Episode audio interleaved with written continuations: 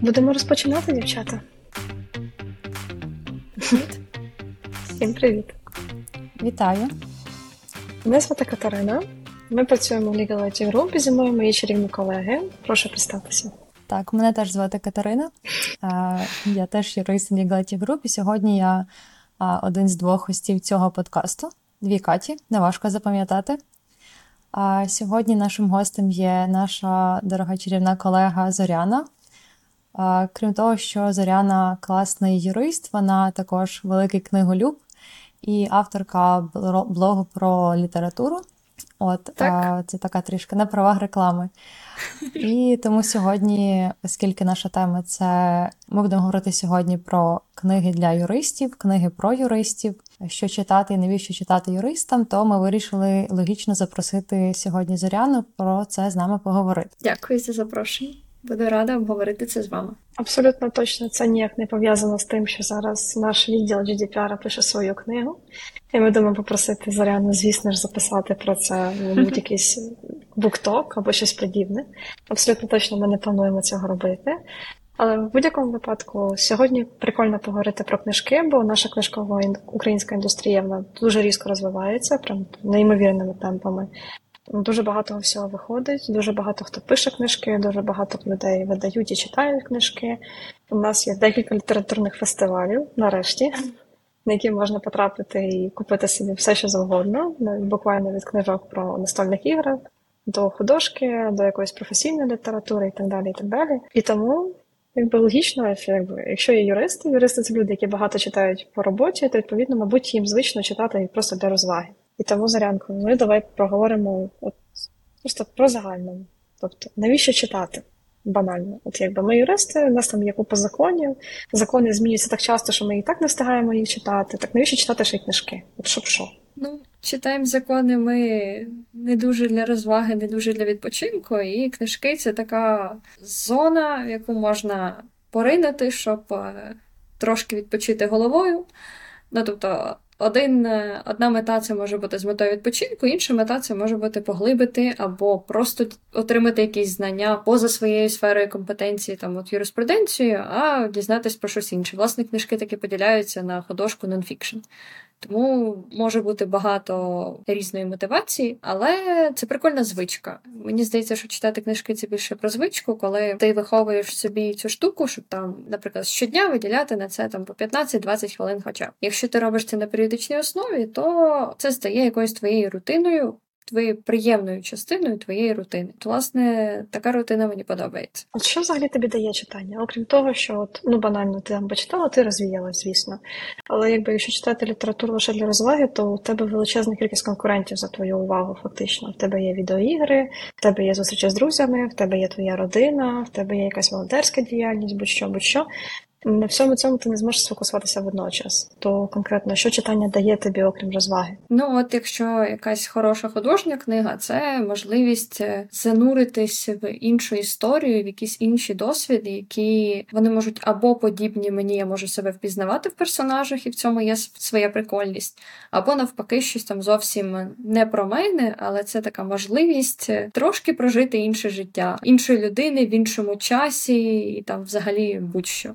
Або, знову ж таки, якщо нонфікшн, це спроба дізнатися про якусь іншу сферу. Я читала книжку е, Андрія Сем'янківа Медицина доказова і не дуже. Це ж така для загального розвитку. І там почитати про всяку гомеопатію, чому вона не працює, чому дихати над картоплею це ну, відверті дурниці, і там згадати, як е, в моїй сім'ї, можливо, десь були такі практики, не буду видавати, бо це буде дивитись моя мама. Але, от, наприклад, таку книжку це для якогось свого загального розвитку розширення кругозору. Ну, якщо раптом якийсь проект з медициною зайде, то ти завжди знаєш хоча б якісь базові знання в тому числі. Абсолютно.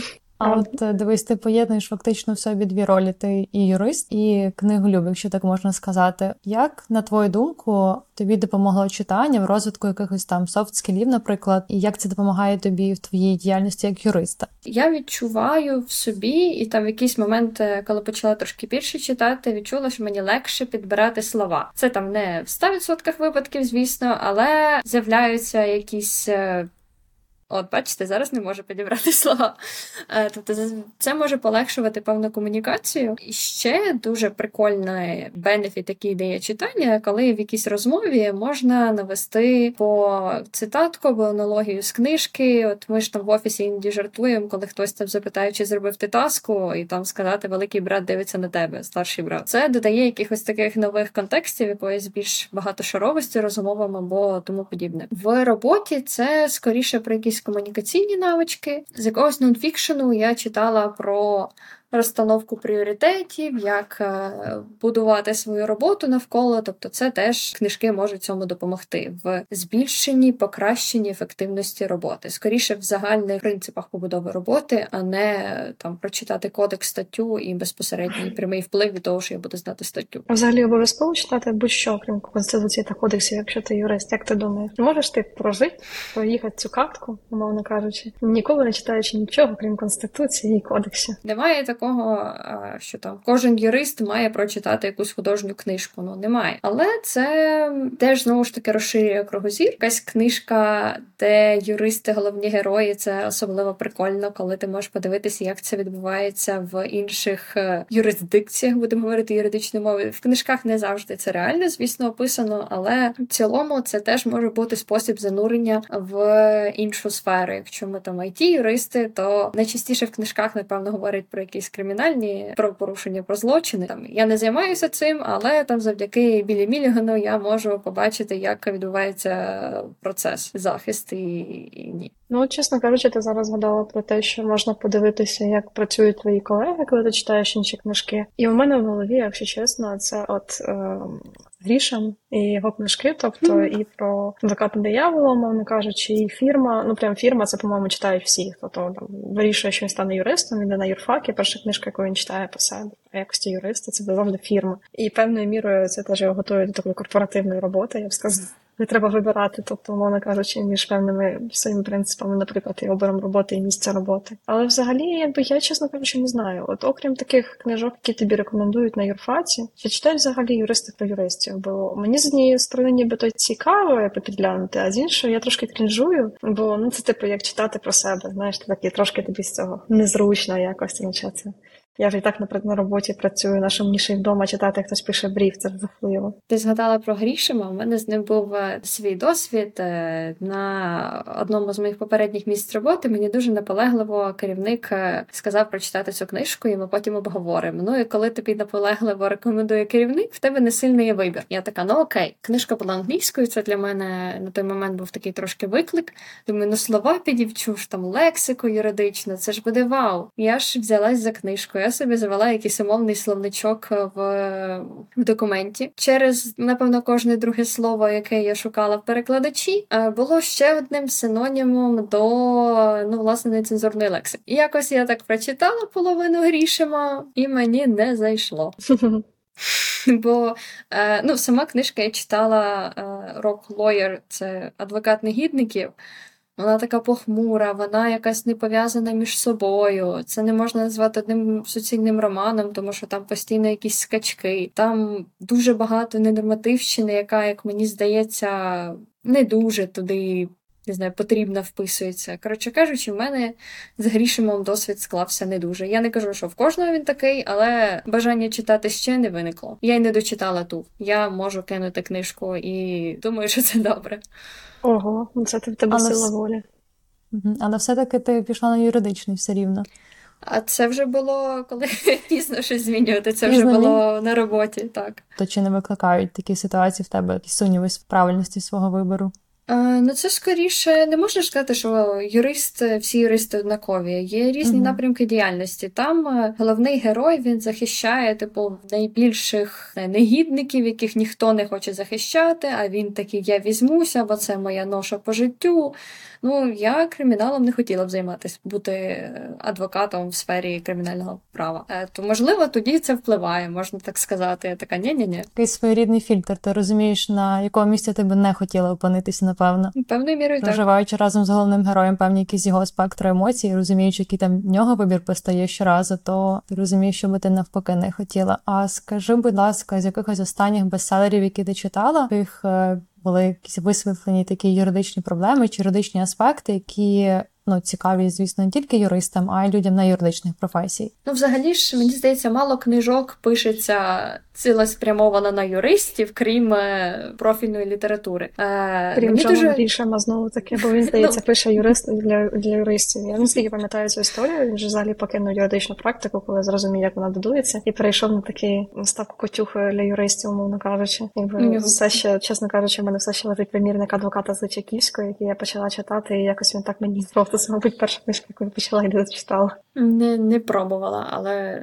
може колись. Я боюсь, я боюсь. Там такі обсяги. Обсяги можуть лякати, це так. Мені сподобався роман танці з кістками. Знову ж таки, за співпадінням, це той самий автор, який писав про медицину доказово і не дуже, тому що він е, медик і зараз він е, військовий, бойовий медик, не знаю, як це коректніше сказати. Е, але це роман, це медичний трилер, і оце оте, про що кажуть page-turner. Тобто я залипла, я не могла передбачити сюжет. У мене були моменти, коли я така, та як це? І там останні сторінки, коли там вже все доходить до розв'язки, ну це було прямо так береш, гортаєш, щоб швидше-швидше зрозуміти. І такий, та ну не може бути. Це український контекст, це український автор, який пише про е, його герой знаходиться в Україні, події розгортаються в Україні, про торгівлю органами. Як е, я не знаю наскільки це близько до правди, не мала досвіду, напевно, на щастя, в цій сфері, але він описує певні такі чорні схеми, як це може реалізувати лікуватися в лікарнях, е, десь там е, не зразу органи, десь клітини, десь підрізати родимку при видаленні трошки більше, щоб здати клітину на якийсь аналіз тканини. Така прямо го. Головне, щоб це не наштовхнуло якихось навпаки злочинців, які такі, ага, от значить є накатана схема. Я сподіваюся, що це не так працює. Я Але думаю, книжка вони класна. обізнаніші за нас набагато краще. Я думаю, для них це просто буде, знаєш, як робочий роман. Як нам читати про якісь судові процеси, так їм читати ага, займався цим минулу п'ятницю. Ну ось це мені сподобалося. Білі Мільган, якого я вже згадувала, це от на мене собою. Е, таємнича історія Білі Мілігана. Там йдеться про розщеплення на 24 особистості, і чоловіка звинувачують у зґвалтуванні. Він нічого не пам'ятає, що сталося. Він не визнає своєї вини, не може такого бути, але е, є докази, які свідчать проти нього. Ну і далі процес, який має з'ясувати. Це він такий актор, що він справді нічого не пам'ятає. Ну це він актор, який прикидається, чи оці 24 особистості справді існують, і тоді там питання неосудності і тому подібне. Мені сподобалося сподобалась. Вона теж мене так затягнула. Місцями мені було складно, скоріше психологічно, бо я десь, може, переймалася долею героя. Але в цілому я можу рекомендувати цю книжку також. Того ж автора є схожа книжка про називається П'ята салі. Я так розумію, він її писав. Це не на реальних подіях, тобто на відміну від цієї історії. От, але там теж цікаво, просто фактично кожен кожен там розділ описаний від імені кожної іншої особистості. І це цікаво, ти по факту сидиш в голові цієї людини і розумієш, от наскільки mm-hmm. різне можуть бути. Це насправді такого роду книги, ці про які ми говоримо, ну дозволяють, мабуть, якоюсь мірою зрозуміти, що не все те, що якби нам здається на перший погляд, так дійсно і є, і розуміти, напевно, що ми ніколи не знаємо, що стоїть е, за мотивацією людини, тобто чому вона саме так вчинила, які в неї можуть бути ну насправді якісь певні проблеми, і тому якби судити лише по цьому, по якихось там деяких тільки вчинках, напевно, робити про людину висновки неправильно. Це в принципі мені здається для для всіх професій важливо, для всіх, які працюють з людьми. Ну я намагалась згадати, що я читала з бестселерів останнім часом, і найближче найближче до що я добралась до такого в себе в голові, це мабуть Yellow Face Ребекки Кламнес. Про нього всі говорять, всі говорять, і вона насправді е, з однієї сторони, я її примітила ще просто навіть коли просто гортала інстаграм, здається, там почали про неї масово писати, десь там близько до її виходу. А потім я до неї дібралась до тексту. І от там було цікаво, бо там якби ну основний сюжет в тому, що якби є дві письменниці: одна супер успішна і класна е, азійського походження, а інша, якби звичайно, американка, ну там нью-джерсійського походження, скажімо так. І якби вона така, вона якби професіонал в своїй сфері, але вона не визнана. Тобто її книжки не заходять, вона займається тим, що викладає, і фактично не склалася як письменниця умовно.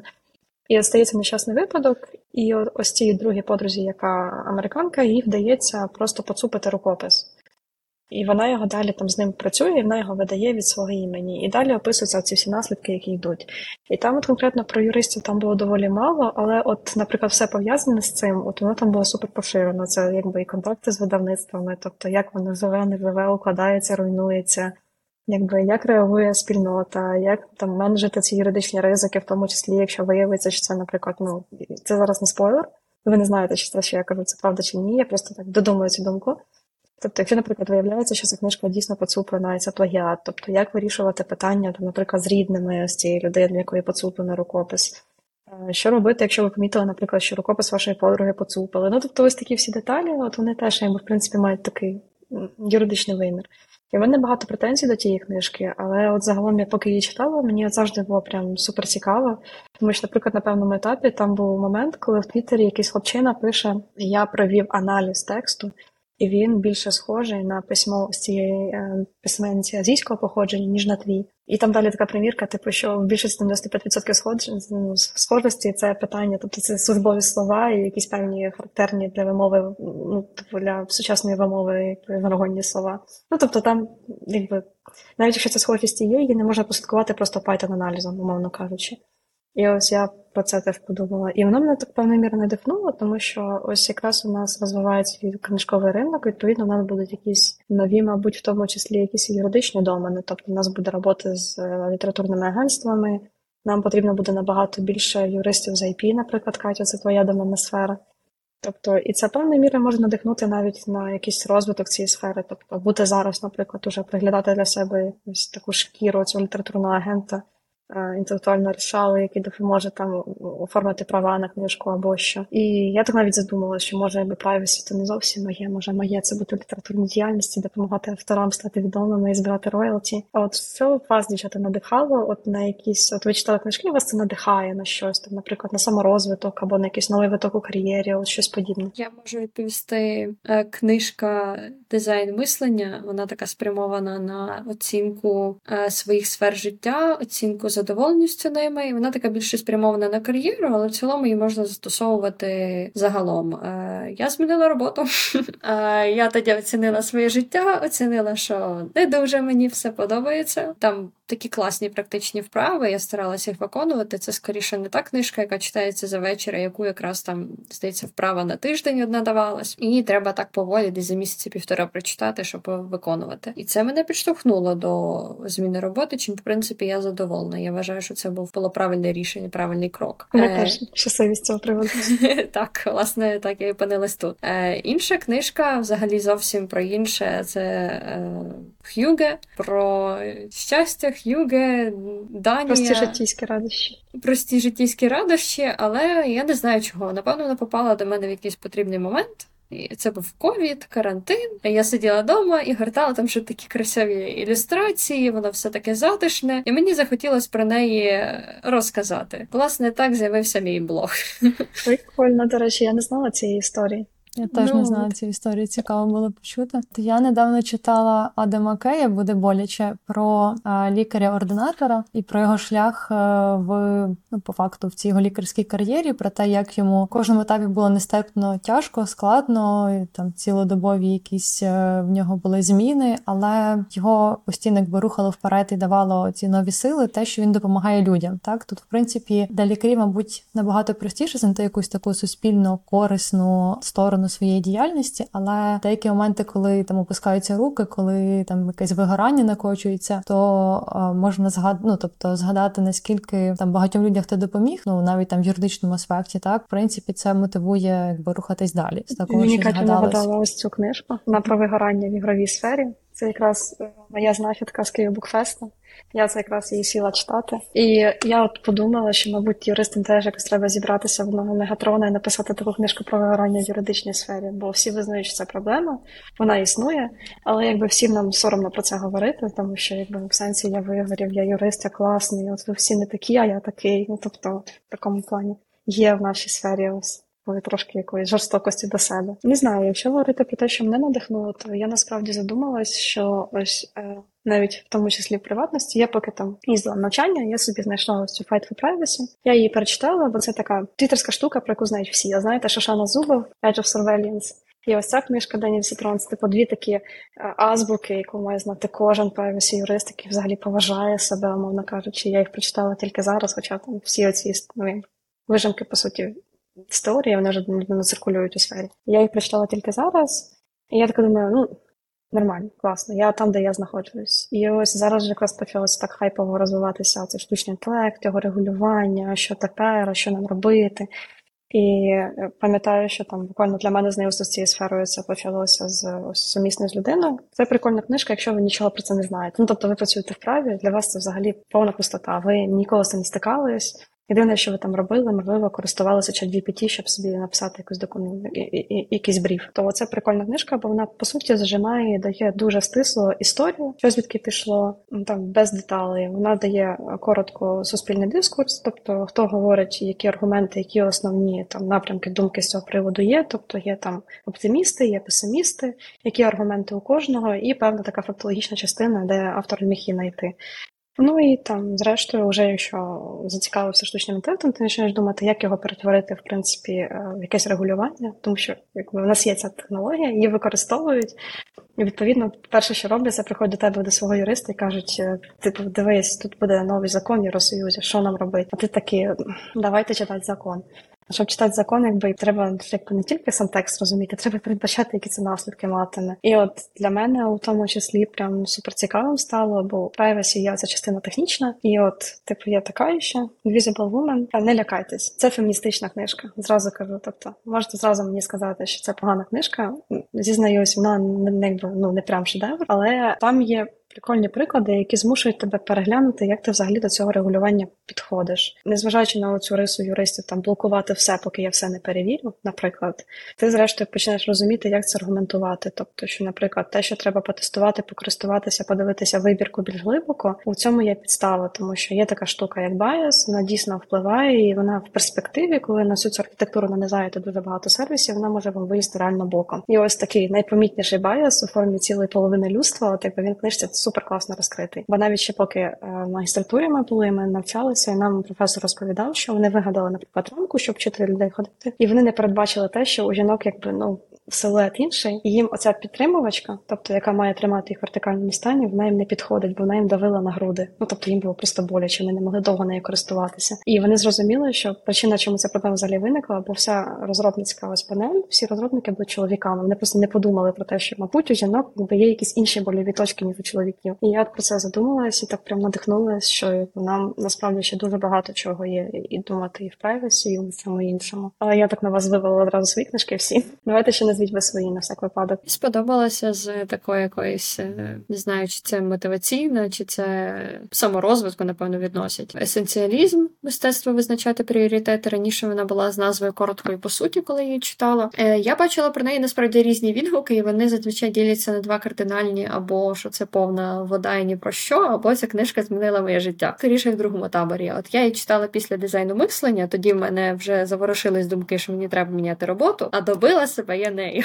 І вони класно спрацювали в парі. Це власне про пріоритети, про те, що в нас є обмежений час, обмежений ресурс, і там потрібно думати, як його витрачати. Про мультизадачність versus мультиконцентрація. Тобто, якщо мультизадачність вона можлива, то це не означає, що ти можеш концентруватися одночасно на всьому. Про якісь не знаю банальні речі, такі як важливість сну, але для мене було новинкою, що не спання не скажу в цифрах, але коли ти не виспаний, це дорівнює якомусь стану алкогольного сп'яніння. І я така вау, uh-huh. то от як я почуваюсь. Ну тобто, це це ж правда, коли ти там погано почуваєшся, такий трошки в тумані, це схоже до якогось там після келегу сидру. Ну це для мене було новим. І аргументом людям, які там скажуть, що тут нічого нового, то мені здається, що непогано, коли навіть такі загальні істини хтось тобі їх збере, структурує по поличкам і скаже не тільки спи, а скаже, чому спи, як це впливає на твій організм і як це безпосередньо впливає на твою продуктивність. Це мені тоді теж трошки дало поштовху, як мінімум, спати.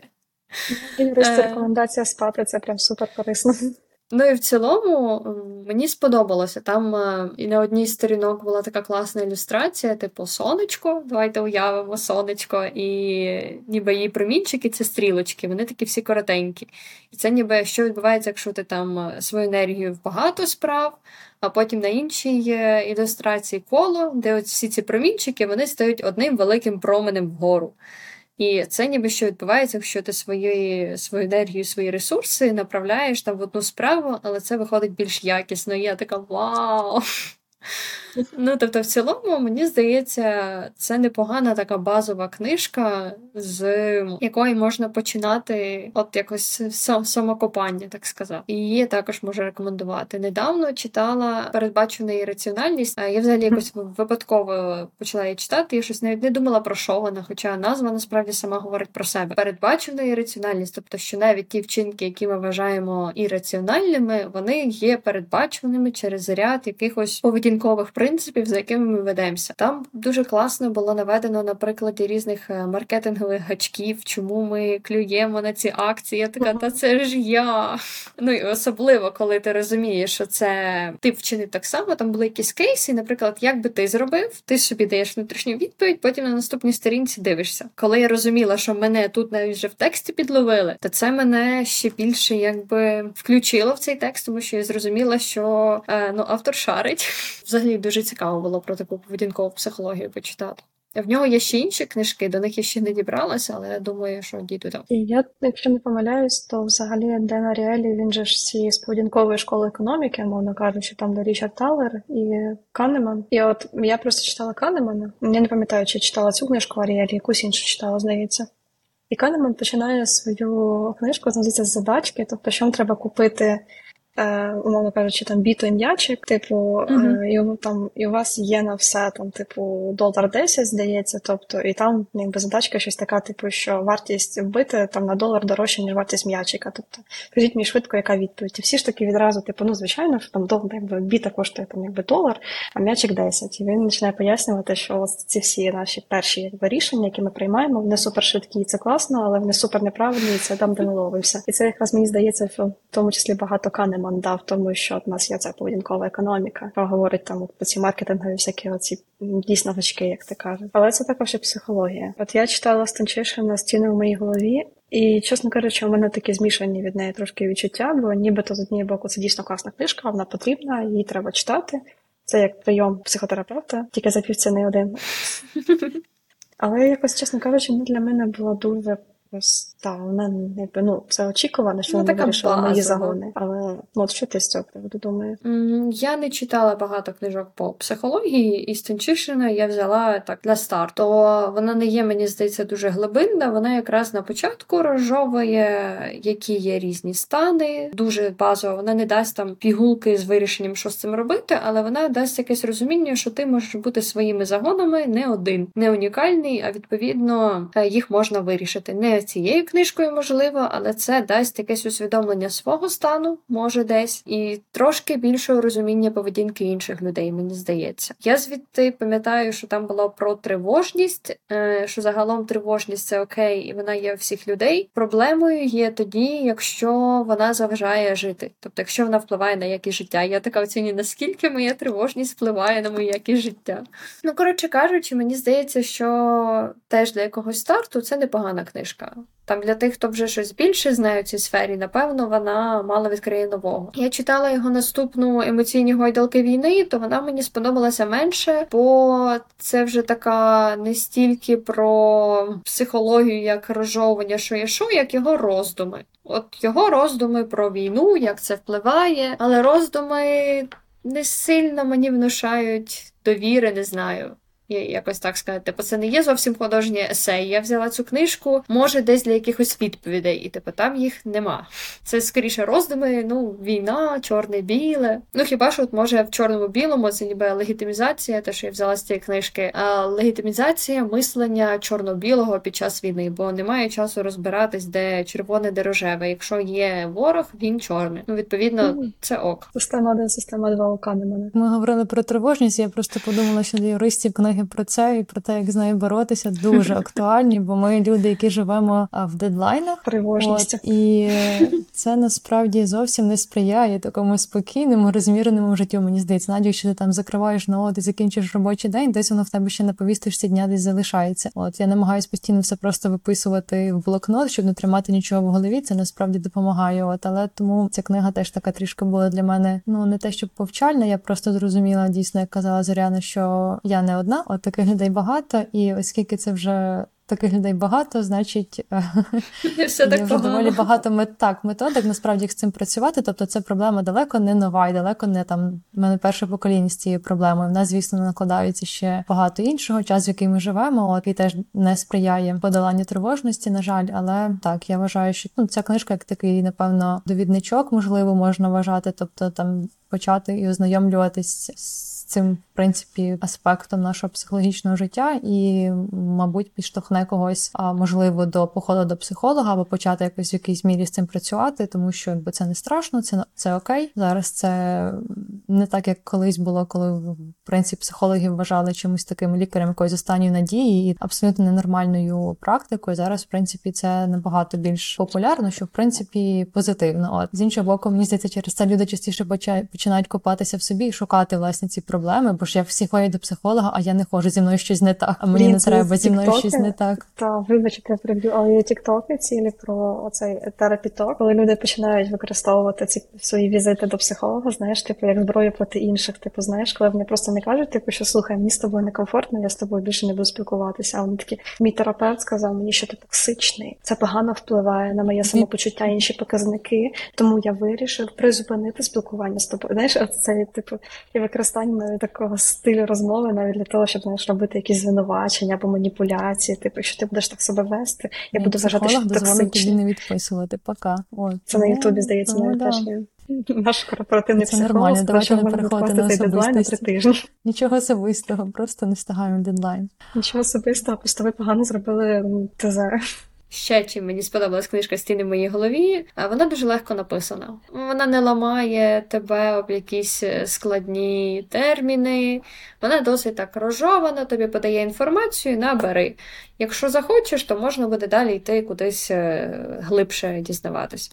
Я читала ще оцю прям, мені здається, дуже базова книжка Людина в пошуках справжнього сенсу Віктор Франкл. Не буду багато про неї говорити, мені здається, вона вже така дуже нашумівша, але це написано психотерапевтом, який пережив Освенцип і інші концтабори, про його якісь спогади і психологію певного виживання в концтаборі. І от звідти вже багато де була цитата, і вона, в принципі, хороша про те, що ті, хто е, думали, що це закінчиться дуже скоро першими зламались, другими зламались ті, хто думали, що не закінчиться ніколи. Вижили ті, хто фокусувались на поточному моменті, ну і робили те, що можуть в поточному моменті, не виходячи за його рам. Я така, ну ну це правда сильно сказано. Тут є над чим подумати, і там є ще ряд таких думок. Ну раджу точно читати цю книжку тим, хто її ще не читав. Ну ясно, що про Освенцев не можна писати без жахів, але наскільки це можливо, без там відвертих сцен, ну, катувань. Без шокуючого ну, так, з цього матеріалу. Тому вона досить теж нормально сприймається, наскільки можуть такі книжки сприйматися, і вона дає якийсь поштовх подумати, особливо в нашій реальності вона теж може накинути думки. Є ще е, Ірвін Ялом чи ялом, можу помилятись наголосі, і в нього є ряд книжок. Я читала ліки від кохання. Це нарізка, набірка різних епізодів терапій, людей, які ходять в терапевти їхніх історій, ну анонімізовані, але тим не менш там різні запити. І що для мене було нового? Ну, по-перше, я зрозуміла більше, як працює психотерапія. Там ніби показано зі сторони з обох сторін. І про те, що психотерапевта теж є проблеми. Я така, це як так? Ну це приблизно як коли мені там було вісім, я прийшла до офтальмолога, офтальмолог в окулярах, я така, ну в сенсі, як ви мене лікувати будете? Косметолог без пластики. Е, але ну мені сподобалася цілому книжка. Я дарувала їй подрузі, і вона потім е, дякувала, казала, що вона сама можливо не звернула увагу на таку назву, бо назва може передбачає якийсь любовний романчик, не знаю. Uh-huh. Більше асоціація, а там от психотерапія, і далеко не вся психотерапія пов'язана там з якоюсь так, романтикою. Ми як юристи можемо поговорити Тут в принципі і про книжка. деякі проблеми авторського права в сфері книговидання і загалом е- авторів. Зарян, можливо, ти чула якісь останнім часом цікавенькі історії для наших слухачів. Ну, ми от з Каті обговорювали е, недавно, був кейс е, видавництво Прометей заявило, що не буде видавати тигроловів, тому що вони не отримали дозвіл від правовласників. Якби Іван Багряний, автор тигроловів, вже давно помер, е, але його правовласники є. Вони живуть за кордоном. Це літні люди, які е, не сильно ну, не виходили на контакт, або принаймні вийшли і далі не давали дозволу. І це видавництво сказало, що не може видати. Авторське право діє протягом життя автора 70 років по тому. От через 10 років вже можна буде публікувати Багряного. Але питаннячко на нашому ринку ну він просто кишить публікаціями Багряного. Тигролови, Сагециманський, і виходить, що всі ці твори вони опубліковані без належного дозволу. Це такий, звісно, на призадумати. З іншої сторони, чи потрібні нам ці твори? Вони там є важливою спадщиною, але виходить, що видані вони не зовсім правомірно. Такий кейс до цього моменту, коли Прометею публікували, що вони відмовились від друку, про це не було відомо. Ну принаймні в публічній е, площині про це так не обговорювалося. Це досить резонансно вийшло. Е, з інших новин недавно за кібербулили Елізабет Гілберт. Я читала цю авторку. Одна книжка мені сподобалась місто дівчат, інша не дуже сподобалась. Щось там про магію. Ні, творча магія. Ну, суть тому, що це авторка популярна, в неї є велика широка аудиторія в різних країнах.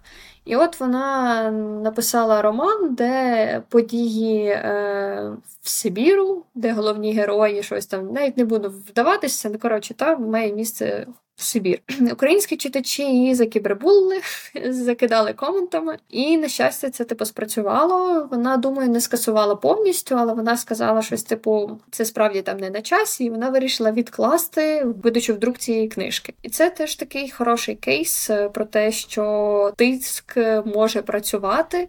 Вона все ж таки відреагувала, чим, в принципі, десь врятувала свою репутацію. Та на ній вже таке чуть-чуть клеймо стоїть але вона в цьому моменті вчасно змогла зупинитися. Пару місяців тому, здається, цей кейс був. І ще з такого, що я могла згадати, це от зараз е, іде тенденція цензурувати книжки авторів, які вже там давно померли. От, наприклад, Рольда Дала там е, видаляли, здається, расистські вислови. Ні, там видаляли е, навпаки надзвичайно товстий, замінили на величезний, типу так пом'якшували. А в Бондіані е, заміняли якраз расистські вислови, видаляли їх. Тобто виправдане таке цензурування цензурування чи ні, тут таке дискусійне досить питання. А ви ну, що думаєте? ну так само це здається, це було із е, ловцем у житті, теж здається, бо там е, здається, там було низка стереотипних якихось старих образ в сторону геїв, якщо не помиляюсь. По-моєму, з Дікенсом така сама історія була, тобто що він там теж якби писав в певному uh-huh. стилі, і зараз зважаючи на те, що якби ну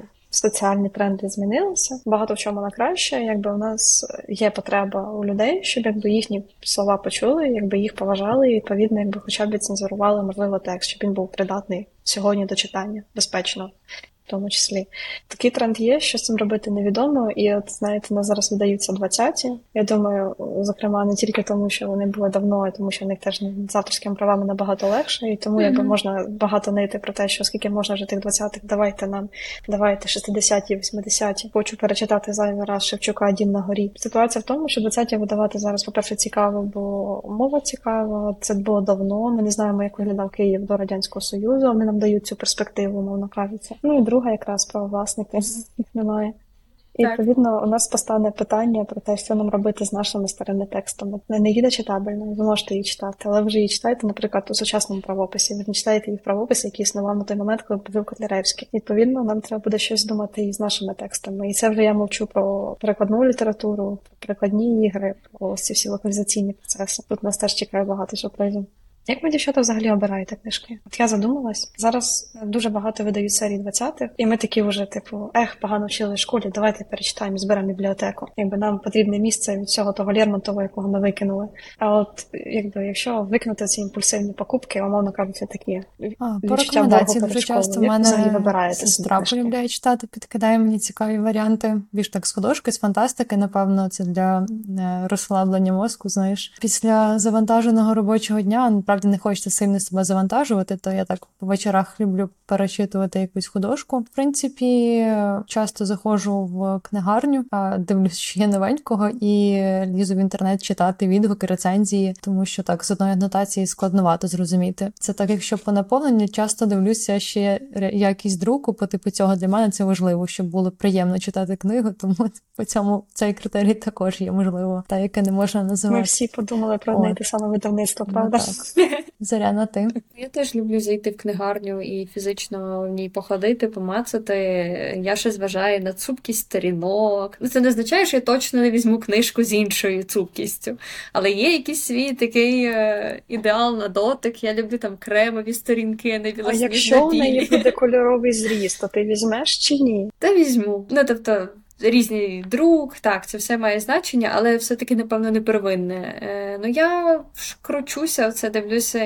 Я підписана на різних цікавих людей, дивлюся, що там нового цікавого з'являється, новинки, які видавництва видають. Або якщо сподобався автор, то можна піти в його іншу книжку, там більш давню, якщо це нова була. Тобто, насправді способів є купа. Іноді я можу побачити класну обкладинку і така хочу, беру. Ну а чому ні? Це може вдало зіграти, може ні, але і що, що з того? Це, Це буде досвід. Тому насправді обирати можна по-різному. Е, книжкові клуби.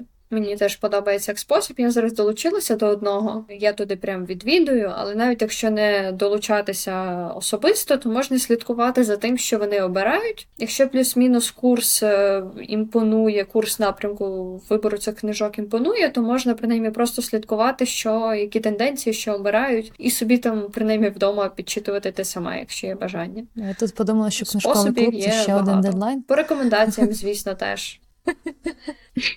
Так, у мене Є. за тиждень, за тиждень в неділю я ще не почала читати Вільде.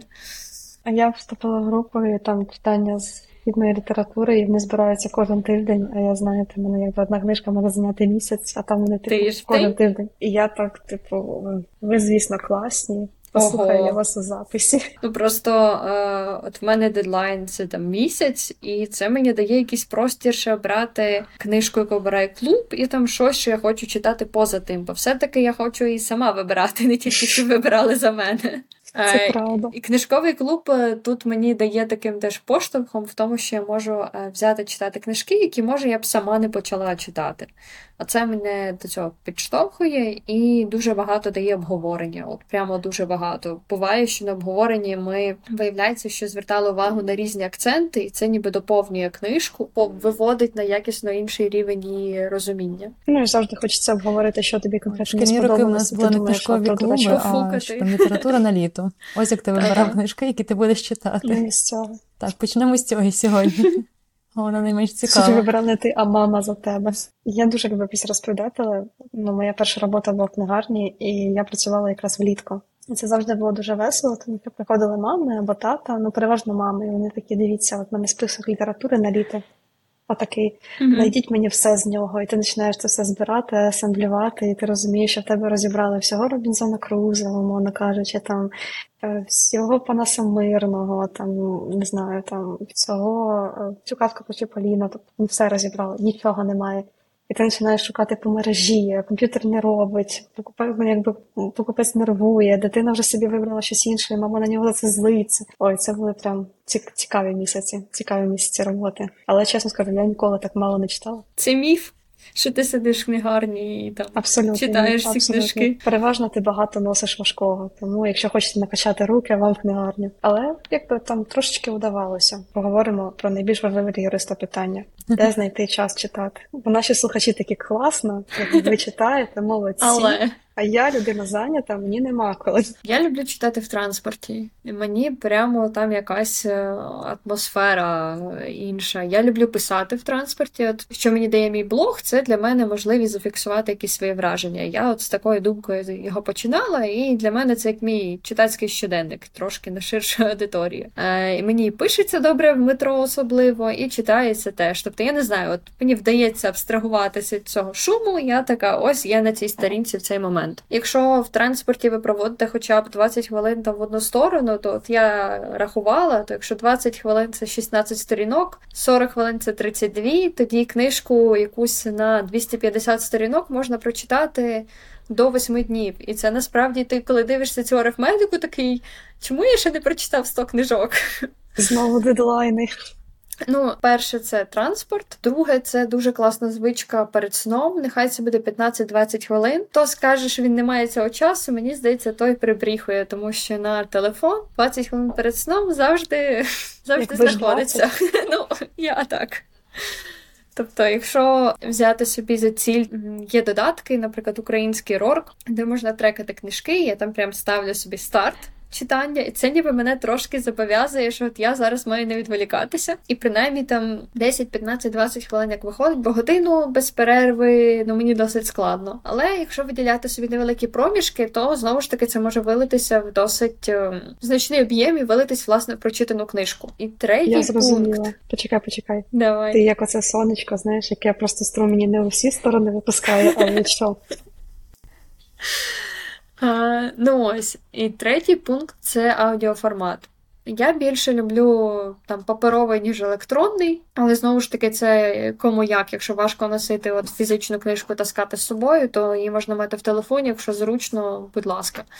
Але аудіоформат це ще більші можливості, тому що слухати можна, поки готуєш вечерю, поки миєш посуду, а це те, що принципі, мені здається, якщо не всі, то дуже велика частина людей все-таки протягом дня робить. Ну і це теж прикольна штука, поки йдеш. Якщо читати в транспорті можна, поки ти їдеш, е, ну якщо це громадський транспорт, е, то аудіокнижку можна ще слухати, поки ти йдеш, або поки ти за кермом.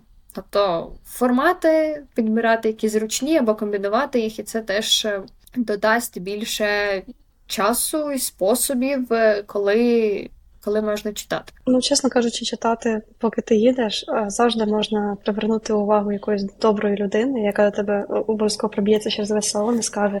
Читати транспорті шкідливо, будеш сліпа. Я згадую студентські роки, коли я перейшла на електронну книжку, тому що а, з собою на пари я возила кодекси менш цікаве чтиво, а читати щось, типу, крім цього, хотілося у метро, в принципі, mm-hmm. там скільки півгодини проводила туди і назад. А з електронною книжкою подружилися, але я її не пам'ятаю вже зараз, коли останній раз брала до рук. Тільки закінчились кодекси, паперові варіанти книжок повернулись. Ну вони більш інтерактивні, mm-hmm. як на мене. Просто ти можеш її там пописати, можеш приклеїти, можеш сфотографувати, відправити комусь шматок. Тобто на крайній випадок може просто вирвати сторінку комусь відправити, якщо прям сильно захочеться. Mm-hmm. Ну тобто вона нею можна підперти стіл, не знаю. Ну, ну така більш практична, мені здається. Стільки місця багато потребується. Знаєш, проблема, коли вже не маєш куди складати. Так. Треба ще одну книжкову полицю замовляти. Ну як це не проблема, це приємна проблема. Угу. По аудіоформату я не знаю, намагалася багато разів, але в мене просто настільки от зорова пам'ять чітко визначена і сприйняття. Я, Мені складно. Я починаю просто думати про щось своє, коли слухаю там чи якийсь подкаст, чи там аудіокнигу, чи інтерв'ю. Якщо я не дивлюсь цей момент, те, що я слухаю, я починаю просто думати про щось своє і така. Якогось маті себе ловлю, що я взагалі вже далеко. Я розумію, про що ти. Не всім це таке підходить. В аудіоформаті мінус, е, от якщо я читаю книжку паперову, то я там бачу стікерочки, я можу повернутися туди, де де я собі залишала. Або просто прогортати, коли я розумію, що я думками відлетіла, перечитати. З аудіоформатом це складніше. Повернутися на якийсь момент, ти його не знайдеш. І мені особисто це менш зручно, але я пробую практикувати такий формат урізноманітнити свій читацький досвід і може десь е, більше його розширити. Наприклад, є навіть безкоштовно в додатках українська класика, і там щось, таке я слухала. Думаю, можливо, почну трошки купувати аудіокнижки також, але паперові в мене принаймні зараз залишаються точно на першому місці. Зараз є сервіс Абук, можна туди ходити купувати аудіокнижки. Ну там е, в основному там, по-моєму, як я дивилась, там українські книжки, ну тобто українські переклади, українська класика, ось тобто все, що видає видається зараз українськими видавництвами. Отже, поговорили ми з вами і про те, як читати, і як знайти час, і як вибрати книжку, і що юрист може собі з цієї книжки взяти. Так, То що давайте. щось порекомендуємо і будемо прощатися з нашими слухачами на сьогодні. Я думаю, підбірку ми десь залишимо в описі, або принаймні як її знайти. Тобто в опис. Е, до цього подкасту йдіть за підбіркою. Я хотіла ще згадати оцю книжку якось е, не торкалась mm-hmm. теми. Це моє, що кому належить, як це в нас впливає. Це от якраз е, можна сказати, що дуже рекомендоване до читання саме юристам, але я думаю, що не юристам вона буде не менш цікавою, бо вона написана досить легко, вона написана з якимись ситуаціями практичними, що ми вважаємо своїм, як у нас е, взагалі виникає. Відчуття, що це наше. От там на початку прям, прямо був кейс з літаком, простір для ніг, коли в нас перед сидінням, і відкидання спинки на ці ж ноги людини, яка попереду. То ось цей простір, де стоять ваші коліна. Він ваш, чи він е, умовної там жінки чи чоловіка попереду, яка хоче відкинути спинку. І там до такого доходили дискусії цих двох людей. Це реальна ситуація. Їх висадили в результаті, висадили з літака. Що ж треба зробити, щоб висадили з літака? Але ну, взагалом книжка розбирає такі ситуації, чому в нас виникають якісь уявлення. Ну про це ж право власності в побутових е, моментах також. І також додаю до своїх рекомендацій. Ще думаю, список доповнимо письмово. Є ще дуже класна книжка, як музика стала вільною, здається. Ось там дуже класно розписано, як взагалі ми прийшли від живих концертів до живого виконання до MP3 у кожному телефоні. Тобто, чому ми їх купуємо, умовно кажучи, там в iTunes, або купуємо альбомами, або слухаємо зараз Spotify, що таке, яка природа стримінгу. Ось там можна це все прочитати, і воно прям теж супер прикольно, особливо якщо в IP працюєте, або хочете туди свідчитися, наприклад то вам має бути цікаво. Заперечено те, як зараз з стримінгами і регуляцією їх право власництва. Так, складно. я згадала недавно. Це, мабуть, буде так розбавлювати fiction. У тебе якась рекомендація?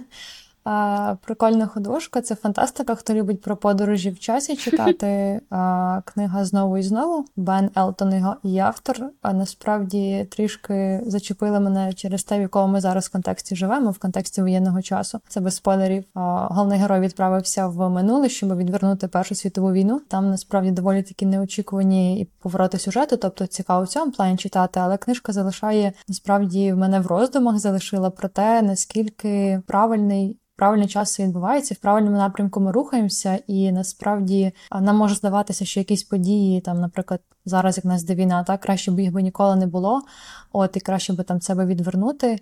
Е, в той же час ми не знаємо, що було ну що було б без цього. Так могли б бути насправді якісь набагато гірші наслідки. В контексті особливо нашого часу дуже цікава книга. Я думаю, не залишить вас рівнодушним, якщо ви полюбляєте такі, такий жанр. Ти згадала за війну, і мені просто згадала, що я ще поки була на першому курсі, я читала тиранію каяття. А це стара книжка Темпори, вона виглядає ось так. Я не знаю, чи можна її зараз знайти, думаю, що можна, але фактично це про те, як які превалюючі настрої політичні, культурологічні, соціологічні зараз є в Європі, як вона ставиться до всього, що є навколо неї, як вона дивиться на свою периферію, умовно кажучи, і як вона бачить себе, і якою їй слід бути для того, щоб знайти себе в 21 столітті, якщо коротко. І я буквально, коли готувалася до нашого сьогоднішнього подкасту, я її знайшла, я її відкрила, і перше, що я побачила, це абзац про те, як Європа в себе повела, якби там, наприклад, Росія напала на Балтику. І вона повела себе рівно так само, як нам сказали в перші дні війни. Ну, тобто вона сказала, здайтесь. І я зрозуміла, що, мабуть, нам треба повертатися до цього ретроактивного читання, треба передивлятися старі ідеї.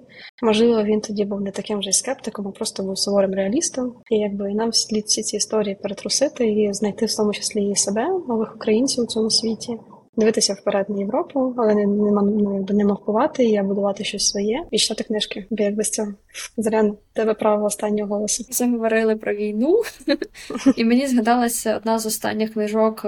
Я прочитала Томаса Рікса Черчилль і Орвел. Це щось типу не знаю, біографії або навколо біографії. Е, Мені дуже зрезонувало е, те, що там власне описані події під час переважно під час Другої світової, і там, зокрема, якісь описи бомбардування Лондона. Люди ховаються в метро, і я така десь десь я це вже бачила, і що настільки можна зрозуміти про що мова у книжці, в якій там описуються події 80 років тому, понад 80 років тому. Але в цілому ця книжка мені сподобалася в історичної постаті Черчилля, якихось його вчинків. Я не маю ілюзії, що я все запам'ятаю. Я вже не вс... далеко не все пам'ятаю, про що я там прочитала. Але це точно дало мені трошки от ну, це ширше розуміння контексту, як приймались рішення. Про Орвела там е, розказано, там що дуже довгий час він вже в бідності писав, щоб заробляти гроші. А по суті, вистрелили так успішно. В нього останні два це «Госп тварин і 1984, які теж рекомендуються так, як have до читання, в принципі, будь-кому. Трохи про його життя, про те, що йому в цілому імпонували погляди цього Черчилля. По суті, вони ніколи не перетинались, але там показано як в ті самі періоди історії, як розвивалось паралельно їхнє життя, які вони приймали рішення, які вони життя жили. і все таке. Ну, в цілому мені теж вона сподобалася, зокрема, тому що я не відчула там такої якоїсь ідеалізації їх обох. Там показано, що вони приймали рішення, які там не дуже добре спрацьовували, які навіть десь закінчувались трагічно. Під час війни не всі рішення успішні, але в той же час була оця якась геніальність, яку ну яку ми досі можемо спостерігати в тому ж 1984 Орвела або аналізуючи якісь е, операції Черчилля. Оце ми на позитивній ноті закінчили. Але добре, насправді зараз багато хто знайде все, що хоче для себе для читання. Насправді, в будь-яку книгарню ви зараз зайдете, їх все більше і більше, з кожним разом відкриваються нові. Ви можете знайти ту книгарню, яка підходить вам за вайбом, ви можете знайти там ту книгарню, яка продає саме ті книжки, які вам цікаві, а не тільки юркніга. Ви можете зайти в мій інстаграм і подивитися щось там. Інстаграм. На правах реклами. Я думаю, посилання буде на нього теж під відео, і я думаю, що під відео також будуть якісь рекомендації від нас. Тобто вам може зімпонувати хтось із нас, може ви там навпаки хтось не сподобається, ви хочете подивитися, що ця людина читає, щоб вона стала така неприємна, це звичайно тебе по себе. Тобто, заходьте, як ви думаєте, що ми там розмістимо також тому числі якісь рекомендації, то якщо ви в пошуку, якщо ви відчуваєте, що ви готові читати, якщо до вас повертається знову ця можливість, і ви просто в роздумах, що саме подивитися, то порядок дій такий. Спочатку йдете до на аккаунту Зорівани, дивитися все, що там є. І потім, якщо ви так собі нічого не знайшли, можете подивитися рекомендації у нас під відео. Можливо, там ви собі щось Рян, дуже дякую за участь, за цікаві історії, за цікаві рекомендації. І надіюсь, вам всім було також цікаво з нами провести цю годину часу. Так, дякую. Ну і прикольно, що ти працюєш не тільки на роботі, а ще й працюєш над своїм блогом. життя. Стараєш жити життя, так. Це важливо. Добре, не забуваємо донатити на ЗСУ, звичайно ж, завдяки чому можна взагалі читати книжки і ходити по книгарні. В тому числі дуже дякуємо тим, хто нас захищає. Без них теж нікуди. Підтримуйте українську книжку, українських mm. видавництв і авторів. Не лякайтесь книжок з кольоровими зрізами, щоб вам не казали. Ну і загалом до нових зустрічей. Будемо дуже раді знову бачитись. Якщо ви хочете знову поговорити про книжки, або хочете, щоб ми щось розповіли, в тому числі про книжки, як ми це бачимо, то пишіть в коментарях. Ми відкриті до нових форматів. І чекайте на нашу власну книжку. Вона буде про GDPR. Тому до нових зустрічей. Па-па!